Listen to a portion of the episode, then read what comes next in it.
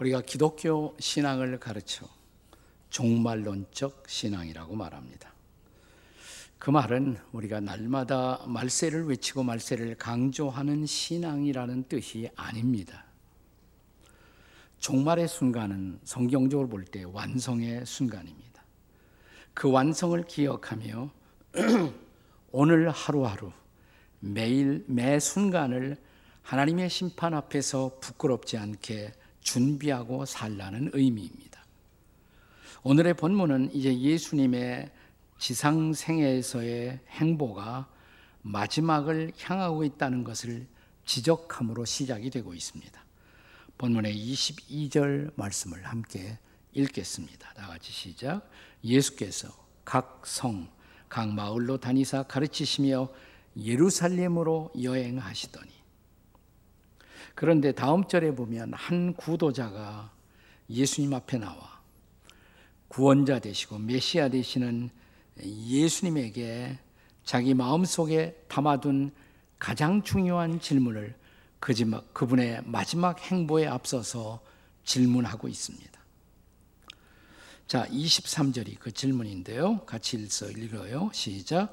어떤 사람이 여짜오되 주여 구원을 받는 자가 적으니까 아마도 이런 질문의 밑바닥에 전제된 생각은 구원받는 사람들이 많다면 나도 희망이 있을 것 같은데 반대로 구원받는 사람들이 적다면 어, 나에게 희망이 없을 것 같았기 때문일 것입니다. 그런 마음으로 이 질문을 드렸으리라고 생각이 됩니다. 하지만 예수께서는 이 사람에게 구원받는 사람들이 많겠다, 적겠다, 이런 직설적 대답을 하시지 않습니다. 대신 구원의 문이 지금은 열려 있지만 그 문은 곧 닫힐 수 있다는 경고를 주십니다. 그리고 그때 내가 주님의 구원의 대상이 될 수가 있는지를 점검해야 한다라고 경고하십니다. 그것이 바로 25절의 말씀이죠. 같이 읽습니다. 집주인이 일어나 문을 한번 닫은 후에 너희가 밖에 서서 문을 두드리며 주여 열어 주소서 하면 그가 대답해 이르되 나는 너희가 어디에서 온 자인지 알지 못하노라. 그런데 바울 사도도 같은 맥락의 말씀을 주시고 있어요. 그것이 우리가 잘 알고 있는 고린도후서 6장 2절의 말씀입니다. 보라 이렇게 시작되는 말씀 같이 읽습니다. 보라 지금은 은혜 받을 만한 때요. 보라 지금은 구원의 날이로다. 지금은 우리가 은혜 받고 지금은 구원받을 기회가 열려 있는 시간이라는 것입니다. 하지만 더 이상 은혜 받지 못할 시간이 더 이상 구원받지 못할 때가 다가오고 있다는 것입니다. 마치 노아의 방주가 방주문을 닫은 후에는 그 문을 아무리 두드려도 더 이상 그 문은 열어지지 않았습니다. 기회가 지나간 것입니다. 종종 예수님은 인류에게 베푸시는 구원의 마지막 찬스를 가리켜 하나님 나라의 큰 잔치와 같다고 비유하십니다. 그리고 이 잔치에 사람들을 그분이 초청하고 있다라고 말씀하십니다. 지금은 초청의 시간이에요. 그리고 이 잔치의 초청의 조건은 예복을 입어야 한다는 것입니다. 그리고 잔치의 문이 닫히기 전에 응답하고 잔치에 와 있어야 한다는 것입니다. 노아 시대 방주의 문도 닫힐 시각이 가까이 오고 있었습니다.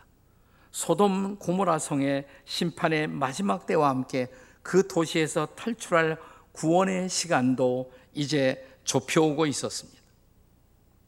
바울 사도의 증언처럼 아직은 은혜의 문이 열려 있고 아직은 구원의 문이 열려 있는 때를 우리는 살아가고 있습니다. 하지만 구원의 문이 닫히기 전에 우리가 할 일은 도대체 무엇일까요? 오늘 본문의 대답은 첫째로 좁은 문으로 들어가는 결단이 우리에게 있어야 한다는 것입니다. 본문 24절의 말씀이에요.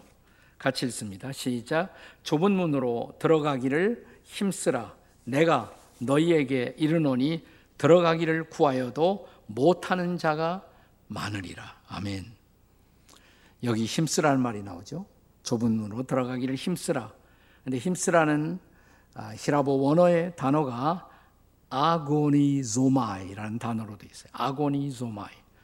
우리는 이 단어를 잘 모르겠지만 그러나 이 단어가 시작되는 첫 부분은 우리 익숙한 영어 단어 하나 있습니다. 아고니 혹은 에고니, 에고니. 예, 갈등이란 뜻이죠. 고민 혹은 갈등, 에고니. 네, 바로 이 단어에서 나온 말입니다. 좁은 문으로 들어가기를 결단하는 것이 이 땅에 사는 많은 사람들에게 고민이 될 것이라는 말입니다. 갈등이 될 것이라는 말입니다. 왜 그럴까요? 그것은 이 땅에 살고 있는 많은 사람들의 보편적 사고와 다르기 때문입니다. 여러분, 세상에서 구원에 대해서 사람들이 갖고 있는 가장 보편적인 사고는 뭘까요? 그것은 착한 이라면 구원받는다는 것입니다. 그런데 기독교의 복음, 성경의 복음은 다른 주장을 합니다. 착한 일한다고 구원받는 것이 아니고 예수를 믿어야 구원을 받는다는 것입니다.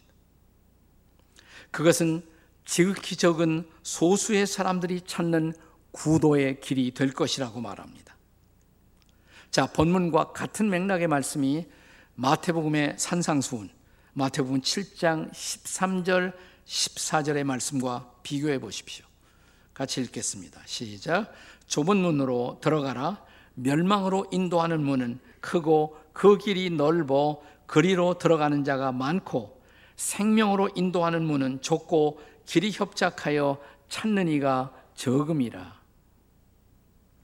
그것은 아, 넓은 길을 걷는 사람보다는 좁은 길을 걷는 사람, 좁은 문을 통과하는 사람이 적을 것이라고 여기도 분명히 말씀하고 있습니다. 그래서 이 적은 소수의 길을 선택한다는 자체가 우리에게는 갈등이 아닐 수가 없습니다. 사실 우리가 구원의 문을 혹은 이 좁은 문을 놓고 하는 순간부터 우리는 어쩌면 이 세상에서 아웃사이더가 될 수가 있는 것입니다. 그래도 이 문을 두드리시겠습니까? 구원을 열망한다면 그래야 합니다. 유명한 존 번연의 불후의 명저 천로역정 이 책을 보시면 혹은 이 책을 보실 마음의 여유도 없고 읽어도 안 들어올 것 같으면 우리 교회가 만든 가평의 천로역정 순례길을 오시면 돼요. 자, 거기 오시면 이 순례길에 좁은 문이 나옵니다. 근데 좁은 문 들어서기 직전에 이 주인공인 크리스찬이 세속 현자, 세속적으로 현명한 사람, wise man이라는 인물을 만나게 됩니다. 그가 주인공 크리스찬에게 이렇게 묻습니다. 어디로 가고 계시나요? 예, 저는 지금 등에 지고 있는 무거운 이 짐을 벗고 구원을 얻고자 좁은 문으로 가고 있습니다. 그러자 세속 현자는 웃으면서 그럴 필요가 없다고 말합니다. 구원 얻을 쉽고 빠른 길을 가르쳐 드리지요. 저기 높은 언덕이 보이지 않습니까? 그 언덕에 마을이 하나 있는데 그 마을 이름이 도덕촌, 모랄 빌리지, 도덕촌입니다. 거기 가시면 율법이라는 선생이 있고 그 선생의 아들은 예절 혹은 예의라는 아들이 있는데 그들이 하라는 것 하시고 하지 말라는 것 안 하시면 당신은 좁은 문을 통과하지 않아도 구원을 얻을 수가 있습니다. 여러분, 세상이 가르치는 구원의 길이 바로 그런 것이 아닙니까? 그러니까 도덕과 상식을 따라 착하게 살면 구원받는다고 가르치지 않습니다. 그런데 성경은 그 길이 멸망으로 인도하는 넓은 길이라는 것입니다.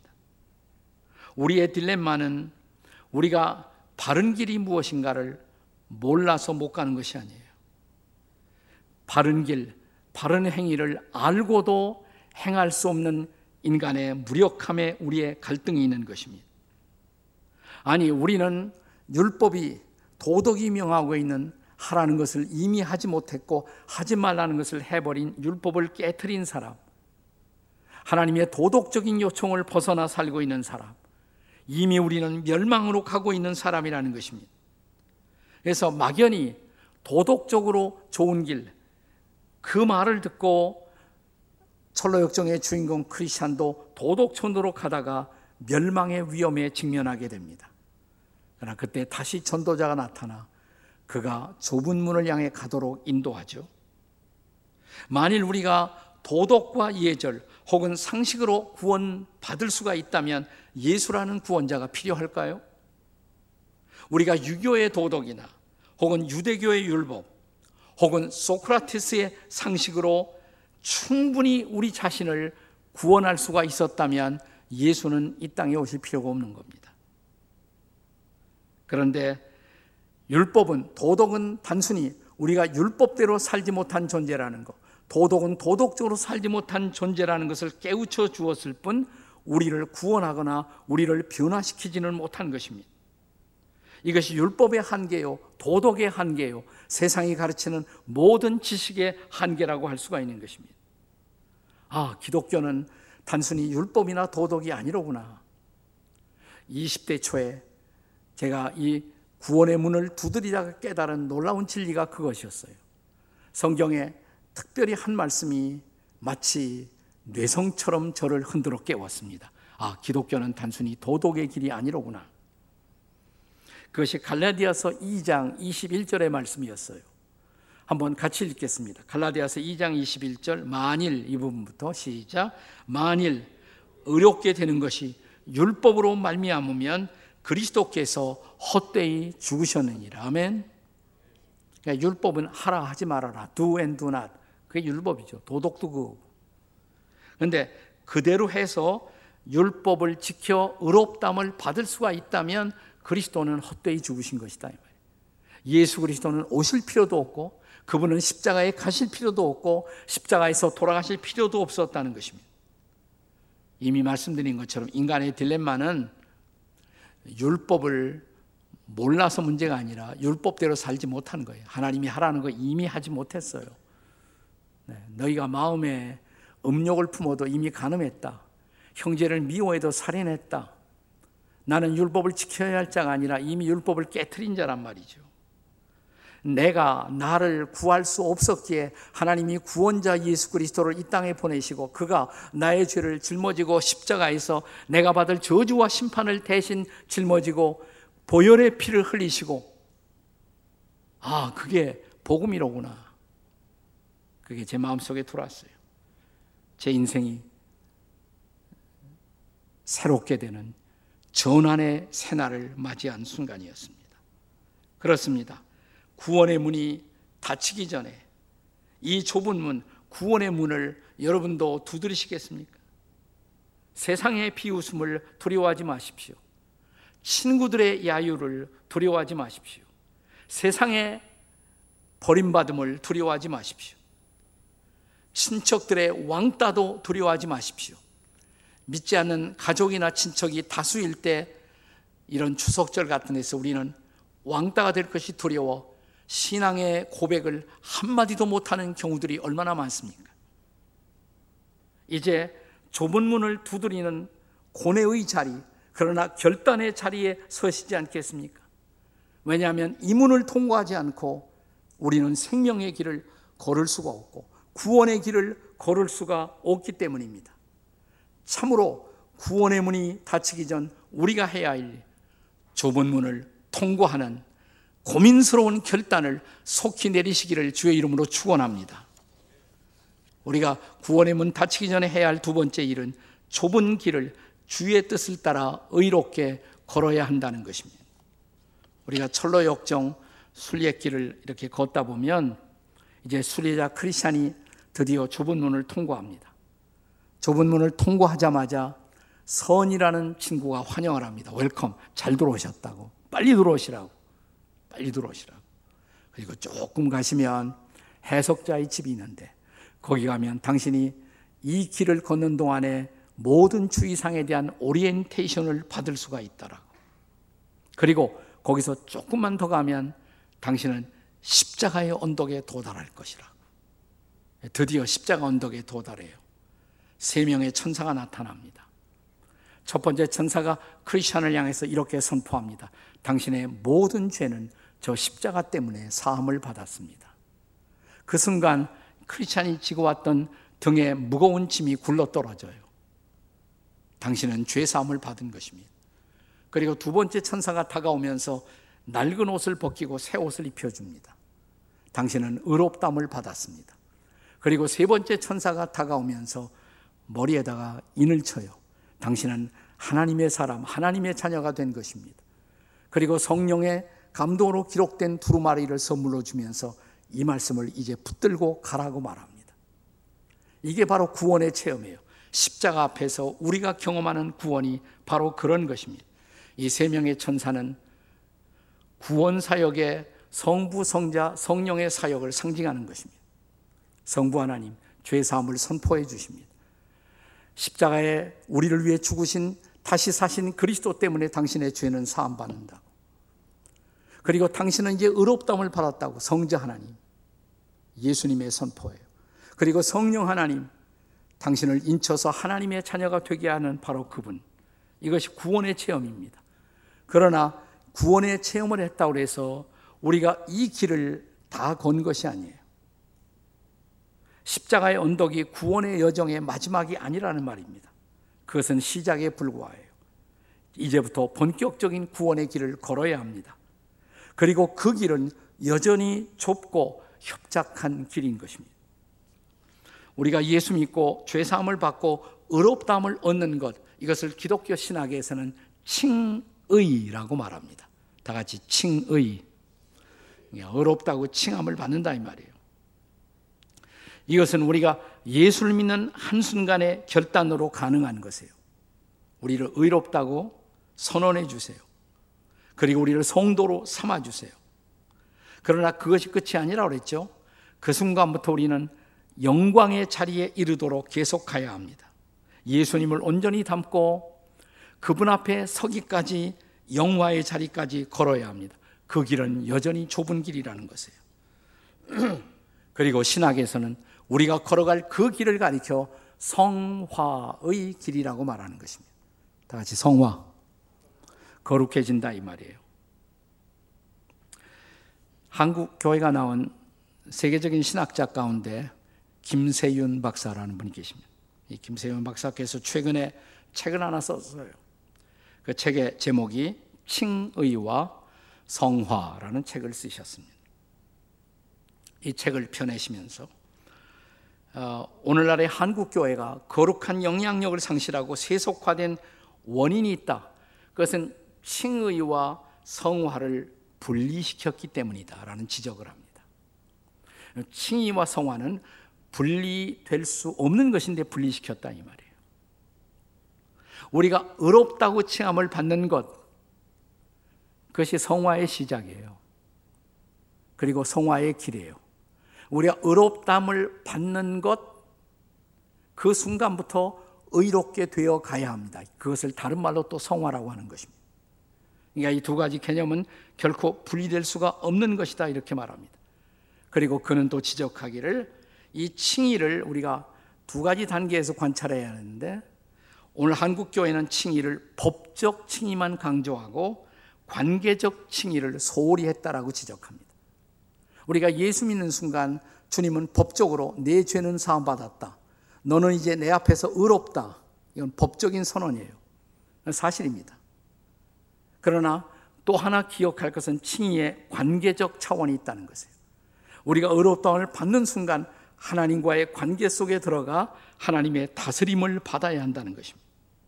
그래서 하나님의 통치를 받는 삶, 그게 바로 성화의 길이죠.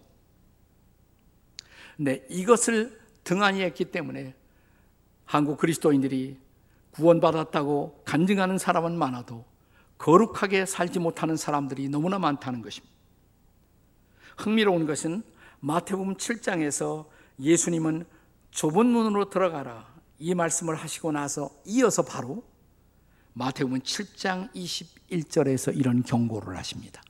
자, 마태복음 7장 21절 말씀 같이 읽습니다. 시작. 나더러 주여 주여 하는 자마다 다 천국에 들어갈 것이 아니에요. 다만 하늘에 계신 내 아버지의 뜻대로 행하는 자라야 들어가리라. 아멘. 제가 가끔 조크로만 인용하는 말씀이죠. 주여 주여 하는 자마다 천국에 들어가는 것이 아니다. 그러니까 주여 할 때는 한 번 하던가 세 번 하던가 주여 삼창을 해야지 두 번 하면 큰일 난다. 내가 그 조크고 이, 이 말씀의 뜻이 뭐예요? 나더러 주여 주여 하는 자마다 천국에 들어갈 것이 아니요. 다만 하늘에 계신 아버지의 뜻대로 행하는 자라야 들어가리라. 우리가 주일날 교회 오게 되면 예배를 드리면 기도하게 되면 주여 주여 하잖아요. 우리가 주님을 부르게 돼. 기도하면서 예배하면서 주님을 부릅니다. 근데 그때만 그래요. 그리고 예배가 끝나면 집에 오면 그리고 월요일이 되면 우리는 직장에 가서 일터에 가서 주님과 상관없이 산단 말이죠. 그분은 일요일에 주님이지만 직장에서 주님은 아니고 그분은 교회당에서 주님이지만 우리 가정에서는 주님이 아니란 말이죠. 종교의 형식은 같고 주일날 기독교인 비슷하게 살지만 주께서 우리를 통치하고 지배해 주는 삶의 내용이 없다는 말입니다. 이런 사람들에게 주님은 구원을 보증하지 않는다는 경고인 것입니다. 나더러 주여 주여 하는 자마다 다 천국에 들어가는 것이 아니다. 아버지의 뜻대로 살아가는 삶이 따라와야 이 사람의 구원이 온전해지는 것이라는 것입니다. 그래서 김세윤 박사도 한국 교회가 앞으로 건강해지려면 구원받을 만한 삶을 살지 못하고 거부하는 사람들에 대한 구원의 탈락이 경고될 필요가 있다. 구원받았다고 하지만은 그것을 삶으로 증명하지 못하면 이 사람은 배도자에 불과하다는 경고가 한국 교회 속에 필요하다는 것입니다. 이것을 긴장하고 이 말씀을 붙들 때 비로소 성화의 열매를 우리가 기대할 수가 있다는 것입니다. 철로 역정에서 크리스찬이 좁은 문을 통과한 후에 해석자의 집에 들어갑니다. 그러면서 이 집에서 앞으로 이 길을 걷는 동안에 경험해야 할 여러 가지 것들을 미리 해석하는 말씀으로 교훈을 받습니다. 그런데 해석자의 집을 빠져나가기 전에 철창에 갇힌 한 남자를 보여줘요. 철창에 갇힌 남자. 이건 누굽니까? 그러니까 이 사람은 이 길에서 벗어나 더 이상 주님의 말씀을 받지 않고 살아가는 사람이라고 배도자라고 실제로 철로정의 내용에 보면 그가 철상총에 갇힌 남자가 당신은 왜 이렇게 되었습니까? 라는 질문 앞에 이렇게 대답합니다. 나는 말씀의 빛을 거스렸고 나는 그분의 공의를 경멸했으며 나는 그분의 보혈을 욕되게 했습니다. 그래서 나는 철창에 갇혀 있는 것입니다. 이런 배도자가 되지 않으려면 우리는 좁은 문을 통과하는 것으로 족하지 않고 좁은 길을 날마다 신실하게 걸어야 한다는 것입니다. 구원의 좁은 문을 통과하고 십자가에서 믿음으로 의롭담을 받은 사람은 이제 의롭 게 되는 길을 계속 걸어야 한다는 것입니다. 그것이 바로 성화인 것입니다. 자, 구원의 문이 닫히기 전에 우리가 할 일, 좁은 문을 통과하시고 좁은 길을 걸어가셔야 한다는 것입니다. 이제 마지막 세 번째로는 이 좁은 길은 하지만 고독한 행보가 아니라는 것을 기억하십시오. 우리가 선택한 좁은 문, 그리고 좁은 길은 확실히 세상의 다수가 선택하는 길은 아닙니다. 그래서 세상의 가치관과 충돌하면서 우리는 성경의 진리, 성경의 가치관을 붙들고 때로는 고독하게 이 길을 걸어가야 합니다. 그냥 우리가 예배의 현장에 참여하는 것만으로 우리의 구원은 보장되지 못한다는 것입니다. 26절, 27절의 경고의 말씀을 들어보십시오. 자, 우리 같이 읽겠습니다. 26절 시작. 그때 너희가 말하되 우리는 주 앞에서 먹고 마셨으며 주는 또한 우리를 길거리에서 가르치셨나이다 하나 27절 그가 너희에게 말하여 이르되 나는 너희가 어디에서 왔는지 알지 못하노라 행악하는 모든 자들아 나를 떠나가라 네. 우리는 주 앞에서 때로 먹고 마셨다고 교회 식당에서 먹기도 하고 성찬식도 참여하고 가르침을 받았어요. 그러나 삶이 그리스도인과 상관없는 삶을 살고 있단 말이죠. 그렇다면 결국 이 선언을 피할 수가 없다고 나는 너희를 모른다고 행악을 하는 자들아 떠나가라. 이 경고 앞에 서야 한다고. 다시 말하면 우리가 참으로 조문을 통과하고 참으로 의롭담을 받은 성도라면 성도답게 살아가는 열매가 있어야 한다 이 말이죠. 열매가 산상수훈에서는 열매로 너희를 알리라. 너희가 하나님의 백성인지 아닌지 열매가 우리를 증명한다라고 말합니다. 따라서 하세요. 열매로 그들을 알리라. 이 증명이 불가능한 사람들을 향한 경고를 다시 28절에서 들어보십시오. 28절입니다. 함께 읽습니다. 시작. 너희가 아브라함과 이삭과 야곱과 모든 선지자는 하나님의 나라에 있고 오직 너희는 밖에 쫓겨난 것을 볼때 거기서 슬피 울며 이를 갈리라. 그러니까 밖에 쫓겨날 사람들이 있다 이 말이죠. 잔치에 참여하지 못하고. 우리가 하나님 나라의 잔치에 참여해서 영원을 엔조이할 수 있는 사람이 되려면 아브라함의 하나님, 이삭의 하나님, 야곱의 하나님을 나의 하나님으로 삼고 그리고 이제 그분의 말씀을 순종하고 살아감으로 마침내 영광스러운 그 잔치에 참여할 수 있어야 한다는 것입니다. 비록 내가 유대인이 아니라 할지라도 내가 이방인이라고 할지라도 그러나 아브라함의 하나님, 이삭의 하나님, 야곱의 하나님을 나의 하나님으로 삼고 그 말씀을 붙들고 살았다면 그는 이 잔치가 보장되어 있는 것입니다. 자, 다시 29절 보세요. 이 약속을 보세요. 29절. 시작. 사람들이 동서남북으로부터 와서 하나님 나라에 참여하리니. 네. 그러니까 안 믿는 사람처럼 다수는 아닐지 몰라도 그러나 좁은 문을 통과하고 좁은 길을 걸어간 사람도 상당히 있다는 것입니다. 그들이 다 동서 남 북으로부터 와서 이 하나님 나라의 뱅퀴에 참여하게 되리라고 말합니다. 그렇습니다. 종말에 실현될 완성된 하나님 나라의 잔치에는 전 세계 열방 가운데 수많은 사람들이 적지 않은 사람들이 또한 참여할 것이므로 결코 이 길은 고독한 길만은 아니라는 것을 기억하라는 것입니다. 우리가 요한계시록 7장 9절 이하에 보시면 이 잔치가 열리는 모습을 보여줍니다. 자, 계시록 7장 9절 10절 같이 읽습니다. 시작. 이 일 후에 내가 보니 각 나라와 족속과 백성과 방언에서 아무도 능히 셀 수 없는 큰 무리가 나와 흰 옷을 입고 손에 종려나무 가지를 들고 보좌 앞과 어린 양 앞에 서서 큰 소리로 외쳐 가로되 구원하심이 보좌에 앉으신 하나님과 어린 양에게 있도다. 아멘. 네, 수많은 민족들 가운데, 수많은 나라 가운데서 예수 믿고 구원받은 적지 않은 사람들이 여전히 거기에 도달할 것이라는 약속입니다.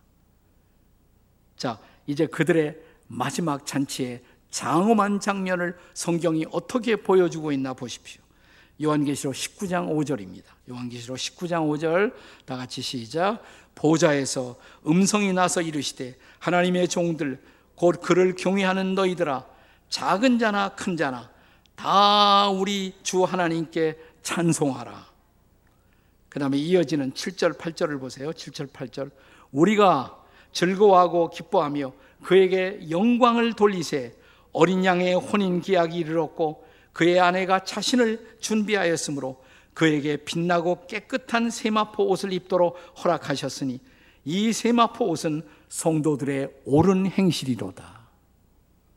이 의의 행실, 우리의 의롭다함의 완성의 순간이에요. 우리의 의가 완성되면서 이 장엄한 하늘나라의 마지막 잔치가 오픈되는 것입니다. 그리고 우리는 천국의 영광 속에 들어가는 것입니다. 할렐루야. 네. 자, 좁은 문을 두드리고도 좁은 길을 걷지 못한 이들은 그러나 이 영광의 자리에서 제외된다는 경고를 또한 기억하십시다. 본문 30절의 마지막 경고가 그것입니다. 같이 읽겠습니다. 30절 마지막 말씀 시작. 보라 나중된 자로서 먼저 될 자가 있고 먼저 된 자로서 나중될 자도 있느니라. 나 옛날에 은혜 많이 받았다고 그것이 영광의 자리를 보증하지 못해요. 지금도 은혜 받고 계십니까? 나 옛날에 정말 신앙생활 열심히 했다고. 아니, 지금은 어떠세요? 지금은. 우리가 과거를 얘기하면서 오늘의 내 삶을 주 앞에 증명하지 못한다면 우리의 신앙은 주님 앞에서 먼저 부름을 받고도 나중되는 자가 될 것을 피할 수 없을지 모릅니다. 자, 그러나 우리가 좁은 문을 통과하고 이 좁은 길을 성령의 인도 따라 신실하게 걸어간다면 우리는 이 길에서 또한 동서남북에서 온 수많은 동행자와 함께 걸어가게 될 것입니다. 결코 고독한 길만은 아니에요. 그렇다면 이제 이 구원의 좁은 문을 통과하고 이 좁은 길을 기뻐함으로 감사함으로 오늘도 걸어가시겠습니까? 이번 추석절에 여러분 가족들 그리고 친구들 이웃들을 만나겠죠. 그들과 이 좁은 문 이야기를 하시겠습니까? 구원의 문을 두드리도록 그리고 과거에는 신앙생활을 했다가 혹시 주님에게서 멀어져 간 우리의 가족 친척들이 있다면 그들에게 이 생명의 길을 걸어가야 할 중요성을 나누시겠습니까? 이 추석절이 그냥 모여서 밥 한 끼 먹고 헤어지는 시간이 아니라 함께 주님께서 우리를 예비하신 인생의 길을 함께 말하는 그런 영광스러운 자리가 될 수 있기를 주의 이름으로 축원합니다. 기도하시겠습니다.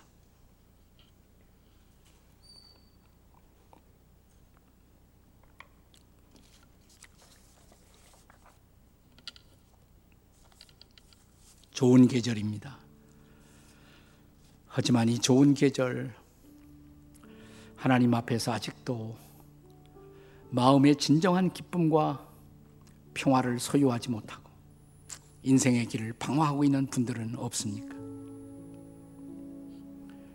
어쩌다 교회는 나오고 있지만 나는 이 믿음의 길을 기쁨과 감사로 걷고 있는 사람입니까? 날마다 내가 그분을 닮아가는 기쁨이 있습니까? 그분을 향한 찬양이 내 인생의 길에 넘치고 있습니까? 주님, 우리를 불쌍히 여겨 주시옵소서. 우리에게 이 구원의 좁은 문을 보여주시니 감사합니다. 이 문을 놓고 하게 된 것도 감사합니다. 그러나 이제 이 좁은 길을 또한 신실하게 걸어갈 수 있도록 우리를 인도해 주시옵소서. 그리고 아직도 이 길의 영광, 이 길의 기쁨, 이 길의 은혜를 알지 못하는 우리의 사랑하는 이들에게 예수 그리스도가 구원이라고, 예수 그리스도가 생명이라고, 영생이라고 가르치고 선포하는 우리가 되게 해 주시옵소서.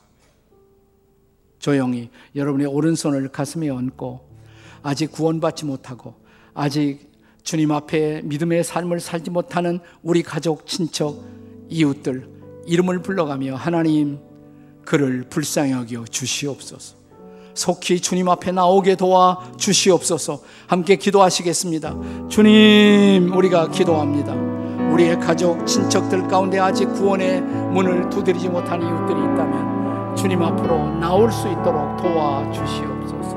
인도해 주시옵소서.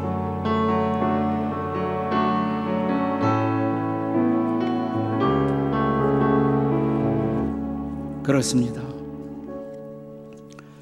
아직도 구원받지 못한 혹은 신앙의 길에서 방황하고 있는 이들이 있다면 불쌍히 여기시고 은혜를 베풀어 주시옵소서.